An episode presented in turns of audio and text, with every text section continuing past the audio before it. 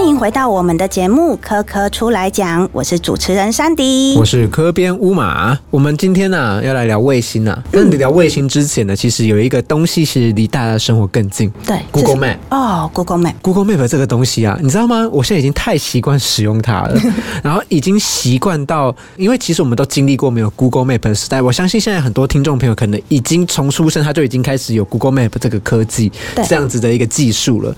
但其实，在我们还小的时候是没有这个东西的。对，但。我问你哦，三弟，你现在有办法回想起来，你没有用 Google Map 的时候是怎么样子在外过生活的吗？哇，这个有点有点久，对不对？太困难了，我现在完全想不出来。因为我现在出门一定要看 Google Map，每天一定会开的城市一定是 Google Map。嗯，对，所以我现在已经完全没办法去想象说，哎，我没有 Google Map 的时候，我是怎么出门的？我是怎么到达我要去的目的地的？没错，我记得就是刚要来录音室录音的时候，前几次来还不是那么熟，我都还要开一下 Google Map。看一下哪一个捷运出口最近？对，我现在也没办法想象说，假设我今天要跟你联络，然后跟你说，哎，三迪啊，我们要约在小巨蛋的某一间 Seven。嘿，我已经不知道我要怎么跟你描述这件事情了。嗯，对。我现在只会讲一句 Seven。对，我现在只会跟你讲一句话，你 Google Map 一下，对吧？没错，没错。对吧？现在你已经不会去告诉大家说我前面有什么东西，我后面有什么东西，左边有什么东西，我右边有什么东西，你来找到我。嗯嗯。那这些事情呢？我们一直在讲 Google Map 背后呢，其实是有其他东西在帮我们的。没错，有一个很庞大的系统在。在支撑着。对啊，那其中里面很关键的一个技术就是卫星啊，卫星。我现在啊，刚刚其实，在闲聊的过程当中，我就在想说，哎，卫星这个技术怎么这么了不起啊？而且卫星呢，它其实不只是帮助我们在 Google Map 上面的技术，它应该还跟我们生活很多层面是有关的。很多很多，这个我们看不见的东西，却实实在在的影响着我们的生活。对，跟我们生活之密切。我们今天要找谁来跟我们聊卫星呢？哦，我们今天当然也是邀请到一个卫星方面。的专家喽，一个重量级的嘉宾。然后这个重量级的嘉宾，其实之前呢，在讲山迪的梦想的时候，已经有来过了。没错，我们等一下马上就来聊。那在我们邀请来宾出场之前呢，我们还是跟着科宝家族去进行今天的探探险吧。没错，Go。five four three two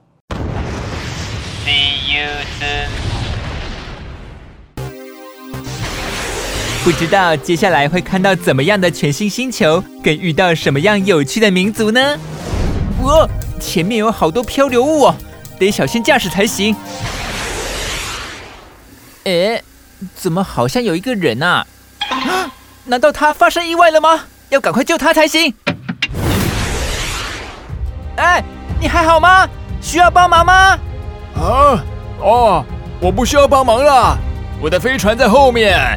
啊，那你怎么一个人飘在外面啊？哦，我在清理人造卫星了。这个人造卫星被发射到这里来已经很久了，需要好好保养一下。人造卫星？哦，就是可以让我不会迷路的导航系统吧？好好奇人造卫星是怎么上太空的哦。让我们跟着主持人山迪乌玛与这次的来宾太空中心肖俊杰博士一起寻找答案吧。Go！听完了科宝家族的探险，我们要接着聊卫星相关的话题。那我们今天邀请到的重量级来宾呢，是国家太空中心肖俊杰博士，欢迎老师。好，各位科科出来讲 Podcast 节目的听众朋友，还有两位主持人好，我是国家太空中心的肖俊杰。哇塞，再一次欢迎我们的肖老师来到我们的现场。上一集聊火箭的时候，真的是收获满满。没错，上一次聊火箭的时候，其实老师就有提到一些人造卫星相关的概念了。那我们今天主题呢，就要更放在人造卫星上面。像我们刚刚开场的时候啊，在聊 Google Map，是。那其实我有一点混淆，就我们在讲 Google Map 的时候，它是一个导航系统，是一个地图的系统。那我们也会常常讲说，哦，GPS 定位。嗯。那我们又在讲到卫星嘛，卫星 GPS 跟 Google Map。他们三者是什么样的关系，又是怎么联动的呢？哦，好，这个我们先在节目进行下去之前，先来做一些名词上的定义跟解释哈。嗯，我们刚刚说卫星，大家都知道啊，这个月球是地球的卫星嘛，对不对？所以绕着行星转的东西都是卫星。我相信科教馆的好朋友，科科出来讲的好朋友都应该知道这个事情。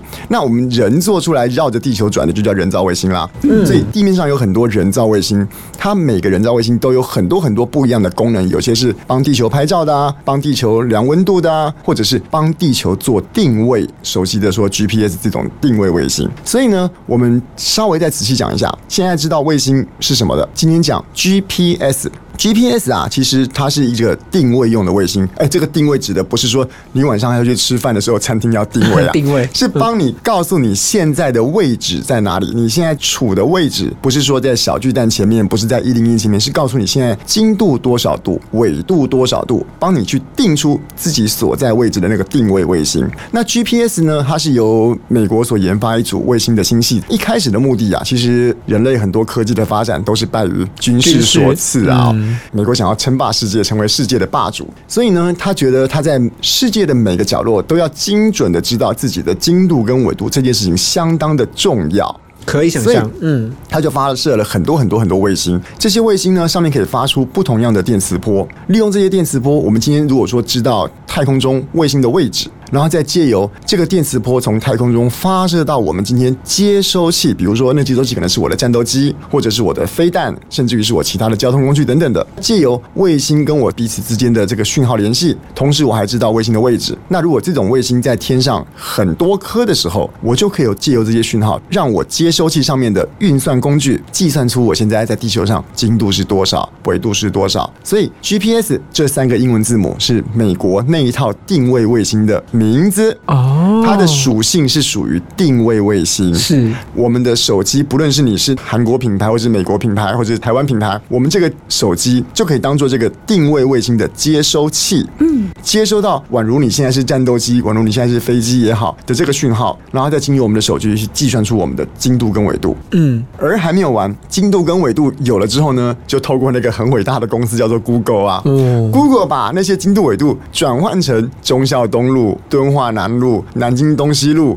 然后再把那些小巨蛋一零一标上去之后，才有我们今天 Google Map 上面的应用。当你需要说我想从一零一怎么样去小巨蛋最方便，再透过他自己的计算方式，告诉出一条你怎么快，不论是开车也好，或是走路也好的最佳路径。哇，原来背后有很多的科技技术在里是是面。哦，或者说我们平常比如说迷路的时候，或者是我们想找路的时候，有些人会说你用 GPS 定位，嗯，找一下就好。这样子的讲法，它是有一点点问题的。对，GPS 只是帮助你知道你在什么地方，但是怎么走可以到那个目的地，其实是 Google 帮的忙。嗯，可是现在的技术也很厉害，意思就是说，我们在走的当下，它其实就会跟着我们的位置移动，意思就是它时时刻刻都一直在定位着我们现在的位对，置。因为天上的那些定位卫星其实是无时无刻以一个像是广播的方式，在对全世界发出可以提供那些定位装置做运算的讯号。所以，我们今天只要手机的 GPS 的装置是开着的话，等于无时无刻就在接收讯号，当然也会比较耗电嘛。嗯所以，不论你是静止的或是在移动中的，你移动的过程中，老实讲，你跟天上那个几万公里以外的卫星的相对位置已经改了。嗯那心率率改了之后呢，我们收到的讯号也可以从那个讯号的过程中知道说，哦，我们的位置已经从甲地移动到乙地。借由手机，手机也是个耗能耗电的装置嘛，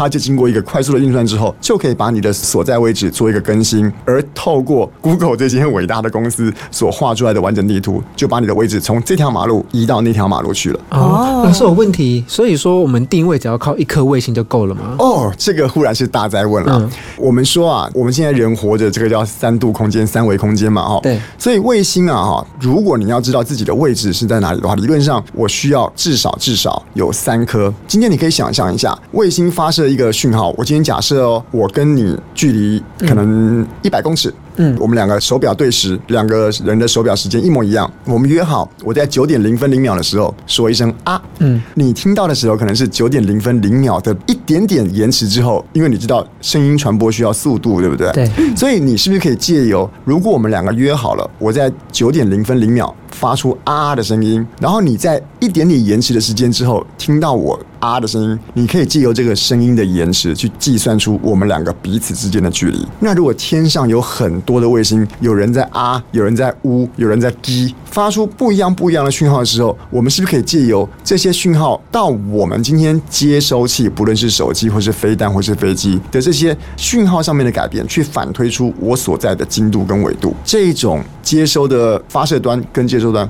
发射端至少要有三个。但是我刚刚有说啊，一开始定位卫星的的设计的理念是为了军事嘛，军事是一个不能有丝毫差错的一个任务，所以呢，数学的理论上有三颗卫星就可以帮助我们完成定位。但是为了保险起见，至少至少在我们今天整个天的半球，我所谓半球是你今天注意看，往天上看，往上方看是天，你往前方看夕阳那个方向也是天嘛，对不对？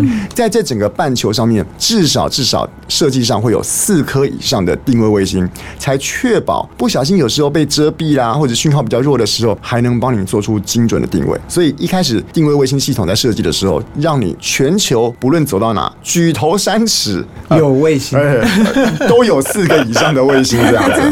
都抓得住。对对对，呃，他抓得住你，哦，还有他很，他一次四个以上来抓你哦。对对对对，哎，好厉害哦！这对啊，件事对啊，老师，那我很好奇的是，既然我在世界上各个角落他都抓得到的话，会不会说我今天在台湾其实是 A、B、C、D 四个卫星在抓我，但是我到了日本或者到了美国就换其他的？还是说这些卫星他们其实也是会移动？也就是说，现在我虽然都在台湾，可能早上十点是 A、B、C、D，但是下午四点的时候就换成另外四个在一直在换，一直在换。其实我们今天这种导航装置不只是手机上有，其实车用的导航系统也蛮多的嘛。嗯你可以抓一些 A P P，甚至于是手机里面有一些比较可以看到执行过程中的一些软体哦，它都可以告诉你说，你现在举头三尺，在我们这个天上这个半球里面的卫星编号是哪几颗？哦所以并不是哪几颗一直顾台湾，哪几颗一直顾日本，因为地球本来就会自转嘛。对所以你今天在照顾你的那几颗卫星是一直在变，一直在变的。而手机上或者是你的车用的导航装置，你把它一些功能打开的时候是可以看到的。嗯，它里面这个码已经有告诉你说，我今天刚刚说的那个啊啊啊呜呜呜是由第几号 GPS 所发出来的。哇，好酷哦！感觉跟这些卫星又更亲密。变成你的好朋友这样子，谢谢你照顾我。不客气不客气我现。在想的是说，会不会有比较偷懒的卫星？今天导航特别不准啊，又是你。哦会会会会，因为卫星跟人一样也会老，而且也会有一天会寿终正寝，所以他们会补新的。所以是美国的 GPS 卫星是不断，因为我刚刚说军事最大，他们也会担心说，今天某一个时候，万一哪个卫星老旧了，在哪个地方是不是要补上另外一颗？所以他们会太旧换新哦。是，老师，我想问你哦，就是您刚刚有提到说卫星它其实有些是有不同功能的嘛？嗯那我就很好奇一件事情是，一颗卫星它同时负载着很多的功能，还是不同功能的卫星是分布在不同的卫星上面？你的意思是一个卫星只能做一件事，还是对对没错很多卫星一起来做一件事？没错对，那就要分开来讲。就以刚刚说定位这件事情来讲好了，我刚刚已经有跟听众朋友们还有跟两位主持人解释过，定位至少要三颗以上，为了保险有四颗，所以这是大家一起做一件事，对对不对？大家一起做一件事很，多卫星嗯一起帮全世界的人做这一件事情嘛，对所以这是一个很多颗卫星一起做一件事。可是有些时候也有一个卫星会做很多件事情。我举台湾的例子来讲好了，台湾我们目前为止执执行过发射上去的这个卫星计划有福尔摩沙卫星一号、二号、三号、五号跟七号。我知道你后面会问我为什么没有四号跟六号，我先说一二三五七这样子好了。我们以福卫三号来说，它是一个可以从太空中帮地面量温度的温度计。哦，你想一下，什么人需要知道温度？无非是气象学家要帮你报明天、报后天的天气，知道这个台风、飓风会不会来星期哪个城市。所以气象学家需要知道地面的温度、压力、水汽。但是我们都知道啊，气象它并不是一个单点的行为，气象是一个系统。我们今天是西太平洋天气系统那些的嘛，我只知道单点的温度、压力、水汽，它没办法帮助气象学家太多。嗯，所以福卫三号就是一个六个人造卫星所组成的人造卫星星系，它把地球包起来，它可以提供气象学家们很多很多地方的观测，让他们可以去预报明天、后天、大后天的天气，作为一个参考的资料。你今天说福卫三号有六颗卫星，福卫七号有六颗卫星，他们都是气象卫星，嗯，他们就是这么多卫星一起来做这件事情。嗯，但是也要反过来说，福卫三号或者福卫七号，除了刚可以帮地球量温度的温度计这个设备之外，它还有装了其他的设备。比如说以福卫三号跟福卫七号来讲，它还有一些其他的可以侦测太空中带电粒子，那个叫做电浆。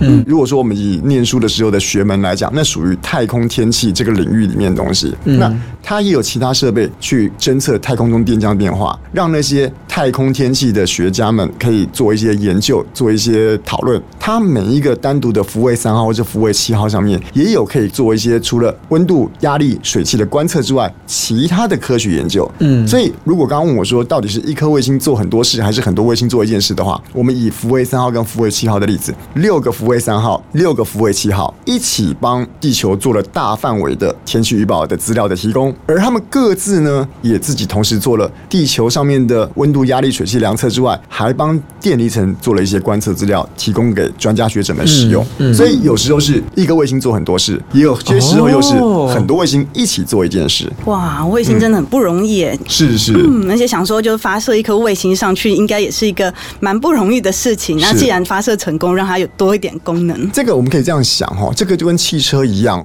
汽车最主要最主要的功能是运输，对可是你会给它装个音响，你会给它装个香水，肯定你会给它装一些额外的设备在上面。对那今天卫星每一次发射应该有一个主要的功能，就像我们刚刚我在当然台湾的国家太空中心，我要宣导一下我国太空计划嘛。二号跟五号是遥测卫星，它是拿来拍照用的。对三号跟七号是气象卫星，它是用来做天气预报用的。对但是他们除了主要的任务之外，都还有一些额外的，就像你今天车子可以装冷气、装嗯音响一样，它还有额外的一些科学研究设备也装在那个上面。因为可能我卫星毕竟是个有电的东西，嗯，如果今天照相机用电用完之后，哎，还有一些多余的电量，我是不是可以来装一个帮助学界可以做研究的电离层探测的仪器啦，或者是其他其他相关用途的仪器在上面？所以一颗卫星有时候会有主要任务跟次要任务。第二任务哈，第二任务你想次要，没有这个意思，没有这个 secondary，对对对 secondary。哎对对对老师，你刚刚有提到啊，福卫为什么没有四号跟六号？难道这是一个不能公开的秘密？哎，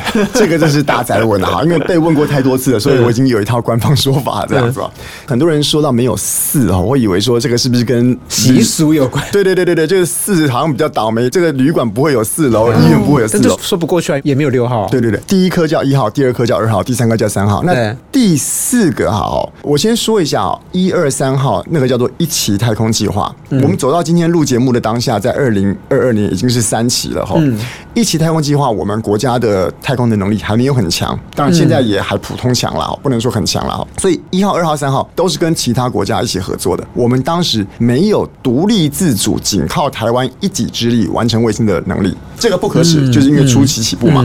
所以第四颗的时候呢，我们也需要有一些跟国外合作。你知道，台湾就是个尴尬的国家，嗯，尴尬的政治体系是所以在某些时候要跟国外合作的时候，就会不是那么顺利。嗯，第四颗我没说四号哦，第四颗的那个计划，就因为这种可能跟工程跟科学没有那么直接相关，但是却因为一些合约。或者是因为一些其他的，在我们这个层次不是那么容易理解的因素，就终止了。嗯，对对对，五号没问题，五号是全都是国人自治。那六号呢？我刚刚说一二三号是一期，现在二零二二的当下是三期，那中间有个二期。二期太空计划里面也有要做几件事情，其中一件事情啊，我们之前在科科出来讲的另外一集有提到火箭，在二期太空计划里面本来也有火箭计划。嗯，火箭不能只是做火箭啊，火箭总要有个东西载上去嘛。所以我现在讲的是一个很粗略的、很科普的改版本。嗯，观众朋友们、听众朋友们，千万不要在这边挑毛病啊，因为我讲的是一个 透过麦克风，在这个没有图、没有纸的情况下，用一个很粗浅的方式来讲哈。嗯，原本在这个火箭计划里面也要一个卫星载上去，所以那个给它载的卫星要叫做六号。但是后来火箭计划也因为一些其他原因而终止了，所以那个六号计划也跟着就终止了，所以就只有一二三五七。我上次有一次去学校问他说：“哎，为什么只有一二三五七？”他还说：“啊，我知道，因为都是植树。”哇，科教馆的同哦！学应该会笑什么？所以下一颗应该是十一了。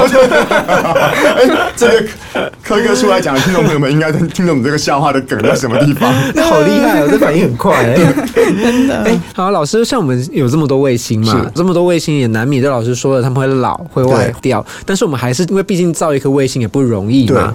卫星如果要维修，要怎么维修？那坏掉要怎么办呢？好，我举个真实实例哈。这个说实在的，卫星很贵，但是修卫星可能会更贵。今天，除非是一个非常了不起的大计划，像是我们大家熟知的哈勃望远镜，嗯，这种真的有硬体上的问题，然后我们值得我们人类大费周章，再派出另外一组太空人去修很大很大的卫星，就要才会这样子。不然你想一下，我们今天如果要把太空人送上太空，它也是另外一个太空计划。嗯，那卫星也是个太空计划。嗯，那我问你一下，你今天你是太空计划主持人，你一定会去衡量说，成本坏掉了到底是修比较划得来，嗯还是换新的比较划得来？但是啊，也不能这样讲哦。今天坏有两种坏，嗯，一种是硬体的坏，嗯，一种是软体的坏，嗯。如果是硬体的坏或者是硬体的老旧的话，那这是可以预期的。就像我们今天卫星是太阳能板帮它充电，跟手机一样，也是充电电池，它充电放电，充电放电，总有一天会电池会老化，这个是可以预期的坏。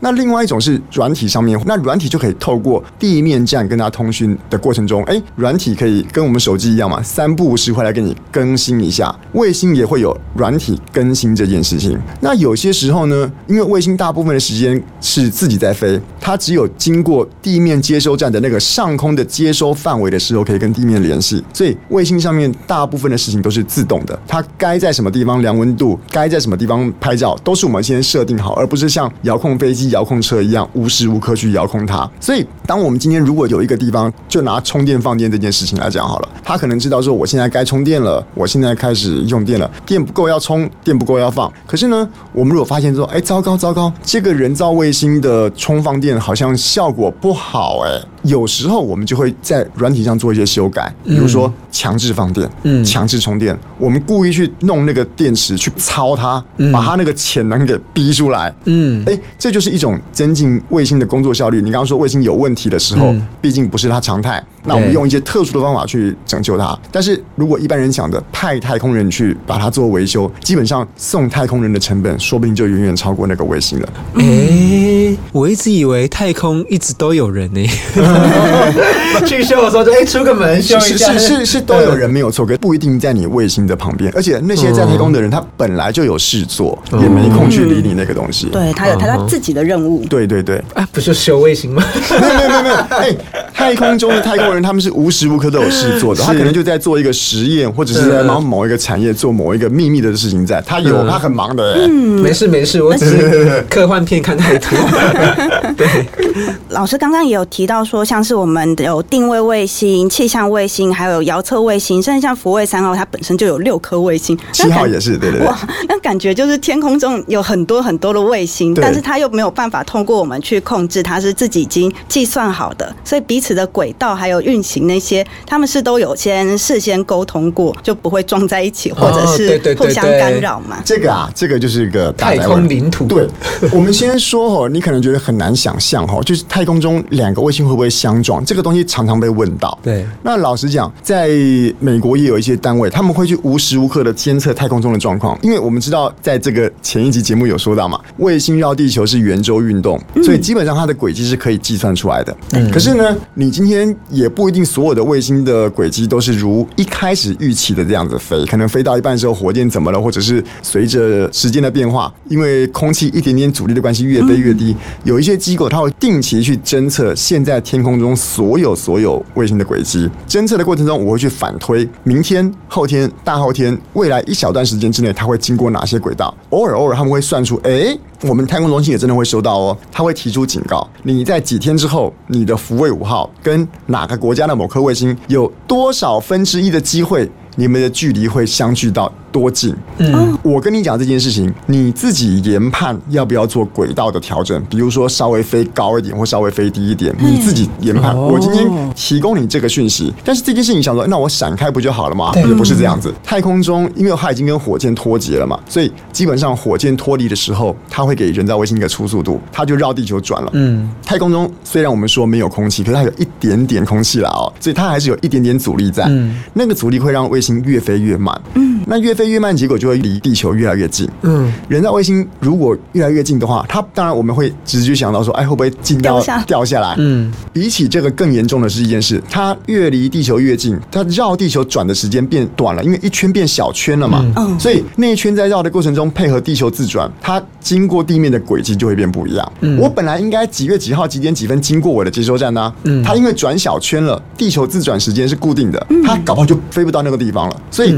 轨道降低最严重的问题还不是掉下来，而是跟地面的相对位置改了。哦所以它需要利用人造卫星自己所带的一些空气压力喷气把它喷回来。嗯，而电能没有了，可以靠太阳能充。嗯，喷气如果喷光了就没了。哦所以那一罐东西是相当相当珍贵的。所以如果我受到警告说你有多少分之一的机会跟哪个国家哪个卫星靠多近，有时候说实在的，你会想说几分之一的机会好像也没那么衰，而且你跟我说相几公里好像也没那么严重。好，那就赌一下，嗯，然后都没事。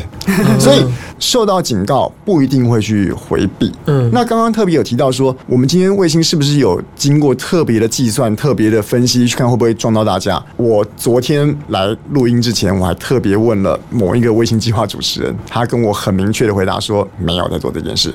大家可能觉得很意外，对不对？因为老实讲，老实讲，我们觉得满天有几千颗人造卫星，它分布到太空中几千颗，其实还是很小、很小、很小的。嗯你可以想象，在小巨蛋里面，就算有一百把枪互相射子弹，那两颗子弹要撞在一起，其实机会还是很小的。嗯所以目前为止，目前为止虽然已经够多了，可是还没有多到那么多。而且大家想，卫星不过是个几公尺大的东西，满天星在绕，可是他们绕的时间不同，轨道不同，高度也不同。嗯，在目前为止撞在一起的机会还是不多的。哎，其实老师，像我们上一集有提到啊，火箭的发展到最后，他们都有一些比起之前在更好的一些发展的方式嘛，譬如说 SpaceX 的回收火箭嘛。那卫星呢，就是我们现在的卫星有没有往哪个方向去打造啊？我觉得，当然，肖俊杰在太空圈子还算是后生晚辈哦。但是以我个人的感觉来看，就是我觉得最大来讲的应该是思维上面的不同。诶思维上，我这样讲，可能听众可能觉得有点模糊哦对。以往我们做东西，比如说福卫二号活了十几年，福卫三号活了十几年，我们觉得哇，这件事情真值得骄傲啊，台湾之光啊，的确是。但是现代人呢，我问你，你买一只新手机，你会期待它用十几年，还是觉得说用三年就好？三年之后我要换新的？大家思维变不一样了，我要一直用新的，所以呢，我可能不会去投注很多很多的心血，打造出一个，呃当然 GPS 那种很厉害的任务的就不算了。平常的事情的话，我可能会觉得说，哎，我与其花很多的心血做出一个极致工艺，十年不坏的，我不如用普通的心血、普通的功力。做出一个两年不坏就好，甚至于有些可能会特别为了某个活动，就以之前碰到疫情而延期的这个东京奥运来讲好了，他可能就会为了奥运就发射了个伊利菲昂卫星，而那个卫星本身可能大家家里也不是什么觉得了不起，他就哎，大家可能知道有一个卡通叫做《钢弹》，对，他就做了一个钢弹人造卫星，把钢弹放在人造卫星上面，底下放了一个荧幕了，然后呢，只要有某个选手得奖了，某个选手再创佳绩了，那个钢弹就会从太空中跟那个人祝贺。哇。而这个卫星本身的意义没为什么，就只为了奥运而已。而过了之后，这个风潮也没了，那它的任务也结束了。所以我们说，我们今天在思考这个卫星的用途。我到底现在新卫星的走向跟以前比较不一样，是说，我觉得最大的是人的使用东西的习惯不同了。我会为了某一件事情去做这个事情，我会为了某个事情就做一个卫星。这个事情过了，那就等下一件事情我们再做新的好了。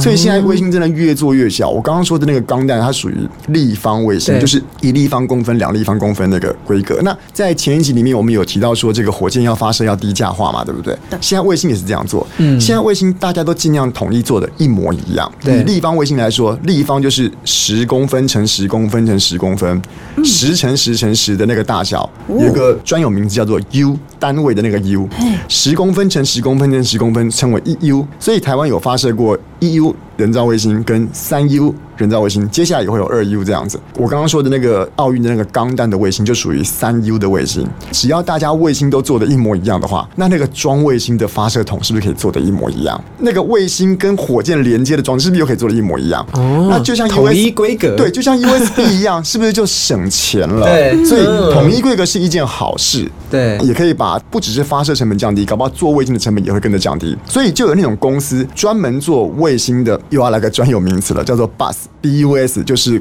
公车的那个字了哦。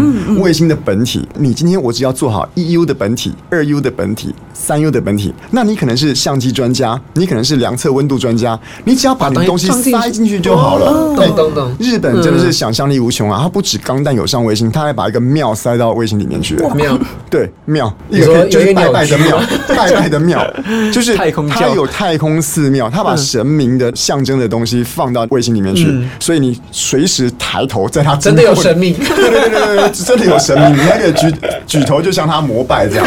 刚才是举头三十有卫星，现在是又回来卫星里面还有神明还这样子，对对对太。酷了，就感觉现在卫星已经可以发展成一个生产链。可以可以可以，越听我我越像再举一个真正的实例哦，因为真的是卫星的造价或者是走向越来越不一样，越来越低。在这个消息可能不是有公开，就是大家已经会把它当做是拿来娱乐上面的功能了，就会有人写一些，比如说有些公司就会有生物遗骸，人过世之后啊，哦，会帮你装在一个容器里面，就跟我们今天可能是火化之后把。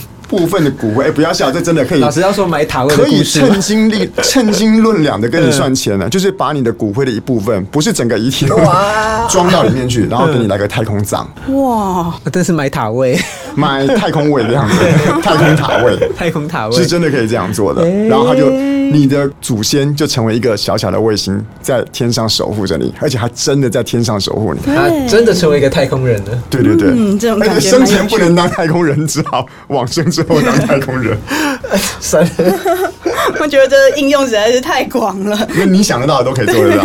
就是我们刚才讲到，就是卫星啊，需要用火箭带上去。嗯，台湾也做了这么多的卫星，那他们是怎么被送上去的？因为我们台湾没办法自己做火箭嘛。对，的确是这样子哦。台湾目前为止的能量还没有办法做出入轨的火箭，只能有探空火箭而已。所以目前为止，我们已经发射的福卫一二三五七，还有我刚刚提到的 EU 跟三 U 的人造卫星，都是委托国外的发射商帮我们发射的这样子。我们大家熟悉的有就 SpaceX 嘛，但其实还是有蛮多不止。你如果用查的话，其实可以搜寻到蛮多火箭发射服务的厂商。嗯，而这发射服务的厂商，你可以类似以这种感觉，我们早期我们现在出国买机票，可能就是上网订一订。早期会需要旅行社，对不对？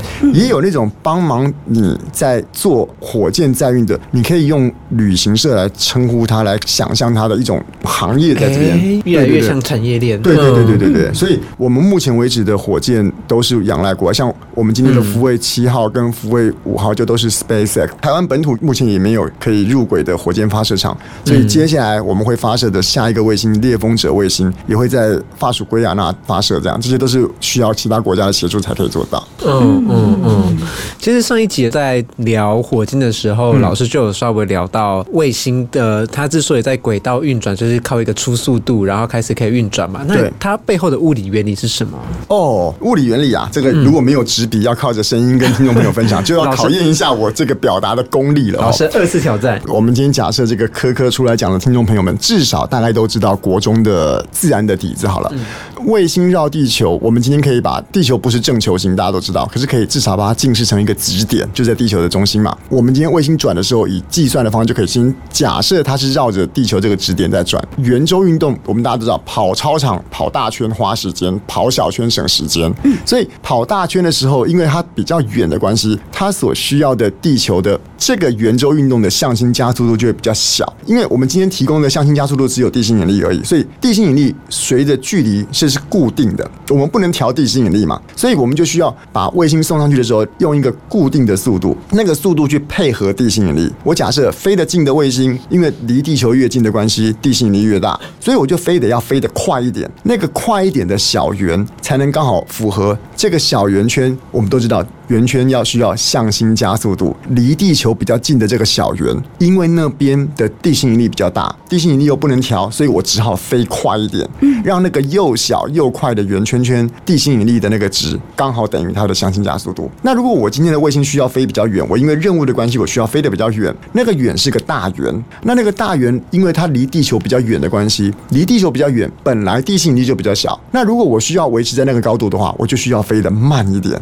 嗯飞得慢一点、远一点，那个时候它的地心引力刚好也会等于那个又大又慢的圆所提供的向心加速度。唯一不能调的是地心引力，地心引力在不同的距离，它越来越小，越来越小，这个值是固定的。那我们配合我们的任务，比如说我拍照，我希望静静的拍还是远远的拍，那个是我的任务规定的嘛？那我只好就调整我的速度。哦，那调整好速度之后，就可以靠着那个地方的地心引力，让它维持在那个固定的高度上。嗯，所以我们调的就是就是它跟指点的距离跟我们速度。对，那这也就是为什么我们刚刚上一集说到那个火箭入轨这个技术这么难，不是只有飞上天而已，因为我必须要把卫星送上那个高度，而且还要以一个规定的速度，嗯，它才能继续的按照它，不是只有快快的飞上去就好了这样子。那老师刚刚也有提到说，卫星它在轨道里面运行一段时间以后，难免就是会有出现一些状况。对那我们可能就会面临到说要去修它，还是就是把它淘汰掉的这个选择。那如果今天我们要淘汰一个卫星的话，我们会怎么去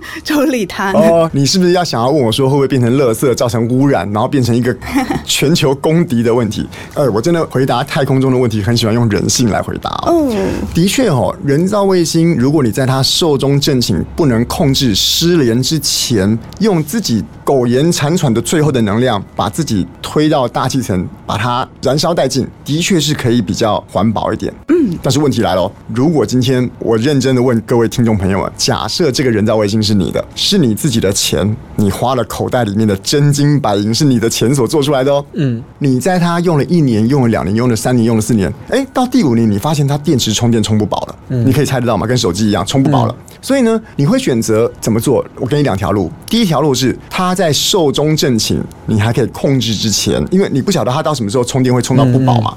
你今天还能控制它的时候，就选择自尽，选择自我了断，就自己利用你剩下的可以控制的能量跟剩下的可以喷的空气，把自己推到大气层烧掉自杀，还是你会选择第二条路，苟延残喘？因为这个卫星还是活着嘛。你今天可以拍照，那明天撑一下，明天应该可以再继续拍照，后天撑一下，搞不好也可以拍照，搞不好你还可以撑一个月嘞。这是你的钱哦，你会选择撑到底。还是选择今天在你有生之年的倒数几天就自杀了，这就变成一个很难很难的抉择。更何况我们用的是纳税人的钱，对，哇，就更难去抉择。节俭是所以美德啊目前为止，我们台湾已经除役的福卫一号、二号、三号，都是选择了我刚刚的第二条路，用到最后一关。而不只是用到最后一关哦。说实在的哦，福卫二号除役了，福卫三号除役的，他们除役之后是不能做他们的主要任务，就是二号不能拍照了，或者是三号不能量温度，但是他们没有完全完完完全全失联。所以我们今天二号虽然不能拍照了，它的电充不饱啊。拍照要电嘛，把照片传回来也要电嘛。它的电没办法充饱到可以拍照，或者是把拍照照片传回来，但是它没有死掉啊，它还可以跟你回报它的健康状况，它可以跟你回报它的位置。而这些回报出我今天电池慢慢减弱的健康状况，或者是我高度慢慢降低的这些位置状况，都是有助于我们今天未来发展新的卫星的时候作为重要的参考资料。嗯所以你要选择把它推到大气层让它烧掉吗？还是把它榨干？嗯这就是一种人生的选择了。对你有没有觉得这里面很有哲理在里面？没错，而且就是觉得说，我们把它彻底运用到最后一刻。对对对，但是那一刻忽然来临的那刻时候，你就无法控制它，它就真的变垃圾了。哦，原来如此。不过它现在其实没有它主要的功能在，但是它也是有帮助我们，不管是在太空研究或者是其他领域上面做一些相关的贡献，我觉得也是蛮好的你要。趁着能动的时候自杀呢，还是当它不能动了变垃圾？我觉得它就是一个选择难题、啊，对是个选择的难题我们的选择也算是非常务实。对，嗯那我想要问一下老师，就是说，因为老师一直有提到台湾在发展人造卫星嘛，其实也有提到说人造卫星它就是一个广播，其实很多功能其实很多国家是会一起用的之类的。那为什么台湾需要发展自己的人造卫星呢？我我先说一下，刚刚那个广播只局限于刚刚我说的那个定位卫星是广播啦是是是。是那我们的台湾人造卫星并没有在广播，我们今天收集的资料，有些资料是共享的，有些资料也是我们独有的。譬如说，我们今天的气象资料、温度、压力、水汽是直接可以下载的。刚刚在前一集里面，这个山迪有提到科展，台湾的气象观测资料上过两次 iShift。哇，两次哦，两次哦。iShift 跟同学们解释一下，是一个国际级非常厉害的科展竞赛。对，台湾的人造卫星资料是可以让大家免费自由下载，而有两次罗东高中、台中女中同学真的拿了我们的资料去参加宜兰地区跟台中地区得奖之后进入全国，然后代表台湾以国手身份参加 iShift 都有得到奖。我们今天这两项资料是公开的，可是我们的拍照的资料就没有了，因为拍照毕竟是个资源，所以以我们的影像来讲，卫星影像是可以卖的。当然，有些时候我们也会以这个台湾的人道精神，比如说哪边发生水灾了，或者是之前加州发生森林大火了，这个哪边又发生地震了，这种重大灾害发生的时候，我们会把照片无偿的提供给其他的国家。你刚问我说，为什么台湾需要发展太空计划，需要发展人造卫星？我觉得第一点是这样子的：台湾是个小国家，台湾需要朋友，台湾需要很多个地方支持我们。所以，当我们有人造卫星的时候，我一直跟同学讲，大家觉得卫星很酷，觉得太空很酷，但是这个技术很酷。度是一件事，我们怎么样来运用这个很酷的知识、很酷的技术是另外一件事。你有卫星一件事，卫星你要怎么用是一件事，就跟你们家有钱一样，有钱是一件事，有钱怎么用，你可以用的像土豪，你也可以来做很多慈慈善事业。那我们的科技的确可以让我们从地面上拥有人造卫星，也可以让我们做出人造卫星的。可是我们的卫星拿来做什么？那是另外一件事。我们回首看看我们的福卫二号、三号、五号、七号做了哪些事情。我们以今天福卫三号跟七号来讲，我们免费共享了我们所观测的气象资料。而目前人类碰到最大的难题，是不是就是全球暖化？是不是就是气候变迁？嗯。而我们今天花了这么多的能量所做出来的福卫三号跟七号计划，我们把资料共享给全世界，全世界免费下载了我们资料之后，他们就会在其他地方来回馈我们。我讲一个真正的实例，台湾跟日本都是西太平洋国家，嗯，所以我们都会关心说，哦，这个第几号台风，第几号台风。那之前就有气象局的人跟我说过，他们跟日本在说，哎，我们今天两国都关心第几号台风嘛，我们来交换资料，彼此研究好不好啊？他会说，嗯，哎，你觉得？哎怎么这么小气啊？我们一起做研究不是很好吗？我把我资料给你，你把我资料给我。可是想一想，日本的气象观测比我们先进很多啊。日本是个大国，他们的气象资料比我们先进很多，而他们那么多气象资料，还不是他们的上班族朝九晚九工作，下班后还要去居酒屋消费、缴税缴来的。他不给你不是小气，他不给你是天经地义，因为那本来就是他们家的东西。嗯。可是后来呢，我在太空中心的里面，我可以看到那个资料后台的流量嘛，很多国家来下载我们台湾的气象观测资料，哪个国家下载第一名？美国第一名，因为美国人口最多，流量大。台湾第二名，日本就一直在三四五六三四的跳来跳去，就是他每个月也是下载疯狂下载，因为免费的嘛。因为他用了我们这么多台湾的人造卫星的气象资料。后来日本气象局在跟台湾再开会的时候，台湾跟日本说：“哎，我们是不是再来个联合观测？可不可以给我们一些资料分享啊？”哎，日本忽然跟你说：“啊，来就不 OK，豆走。”哎，大家有没有发现一件事情？我们利用发展卫星的科技，我们利用福卫三号、福卫七号这种关照全世界，一起为气候变迁、一起为全球暖化所做的努力的过程中，我们借由这件事情跟其他国家作为好朋友了。嗯嗯，发展太空科技是一件事情，太空科技如何让我们台湾引以为傲的台湾精神跟灵魂，让全世界借由太空这条路能够看到台湾，这才是我在太空中心服务了这么久，我真正看到台湾太空计划真正真正背后的工具、背后的目的。我们不要把它看成是一个科学研究，不要把它看成是一个气象研究，它是一个外交的工作。哦，真的很厉害耶！我觉得就是说，它不仅是在科学方面有所突破，透过这些资料的共享以及合作，其实也是为了不只是台湾，甚至是全世界人类的福祉在着想。我们常常在讲说，现在在发展，因为我们刚刚说到说，现在来到台湾的三期太空计划里面有一个很重要的，就是我们现在是以太空产业链。我们今天火箭、卫星这些都好，只要这个东西发展成一个新的产业的时候，台湾很多很多的厂商都可以在这边里面贡献一己之力。我直接认识的有一个彰化某一所学校，那个学校家长会长，他们家在做机油，但是他们家机油做的太精良了，嗯，做到太空规格了，所以我们台湾之后的人造卫星会用他们家的机油，他们家的机油就从汽车机油变成太空机油了。它的机油就是有认证过，以后它是不是可以跟全世界讲说，我们家的机油是太空机油？那这是另外一点。但是我觉得真正真正台湾太空计划对我们这些人有价值的，就是我们借由卫星所做的事情，其实就是代表了我们这个土地上面的人想要做的什么事情。对，卫星本身只是个比较高科技的工具而已。是，所以我常常在很多地方跟大家，不论是演讲也好，分享也好，我最后最后最后都要跟大家讲说，其实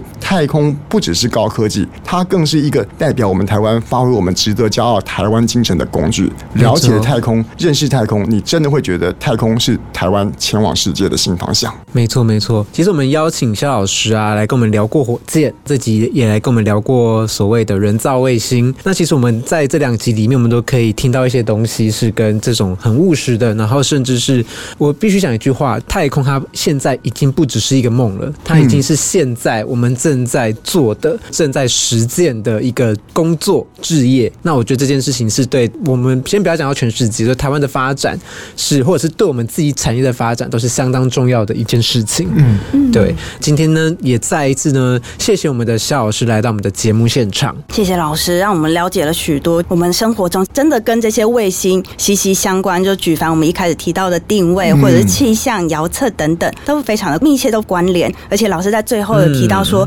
我们把卫星发射到太空里面去的这一份精神以及这一份用心，就让我们感谢到说，我们跟这些嗯卫星并不只是功能以及应用上的距离很近，还有感觉到那一份心真的是非常的贴近的。对啊，谢谢老师来跟我们这么无私的分享。那如果呢，对于今天的节目内容呢，有任何的问题，我们上一次在火箭有讲过啦，可以追踪一下老师的 YouTube 频道“科学 X 博士”，也可以听到很多有关的相关知识的分享。那除此之外呢，也要继续关注我们科教馆够好玩的粉丝专业，大家订阅起来。没错没错。那如果对于今天的节目呢，也喜欢的话，哎，当然今天来到这边，我是代表了，不是科学 X 博士，是国家太空中心。如果有任何问题的话呢，一样的，科学 X 博士之外，刚刚说的国家太空中心也有官网。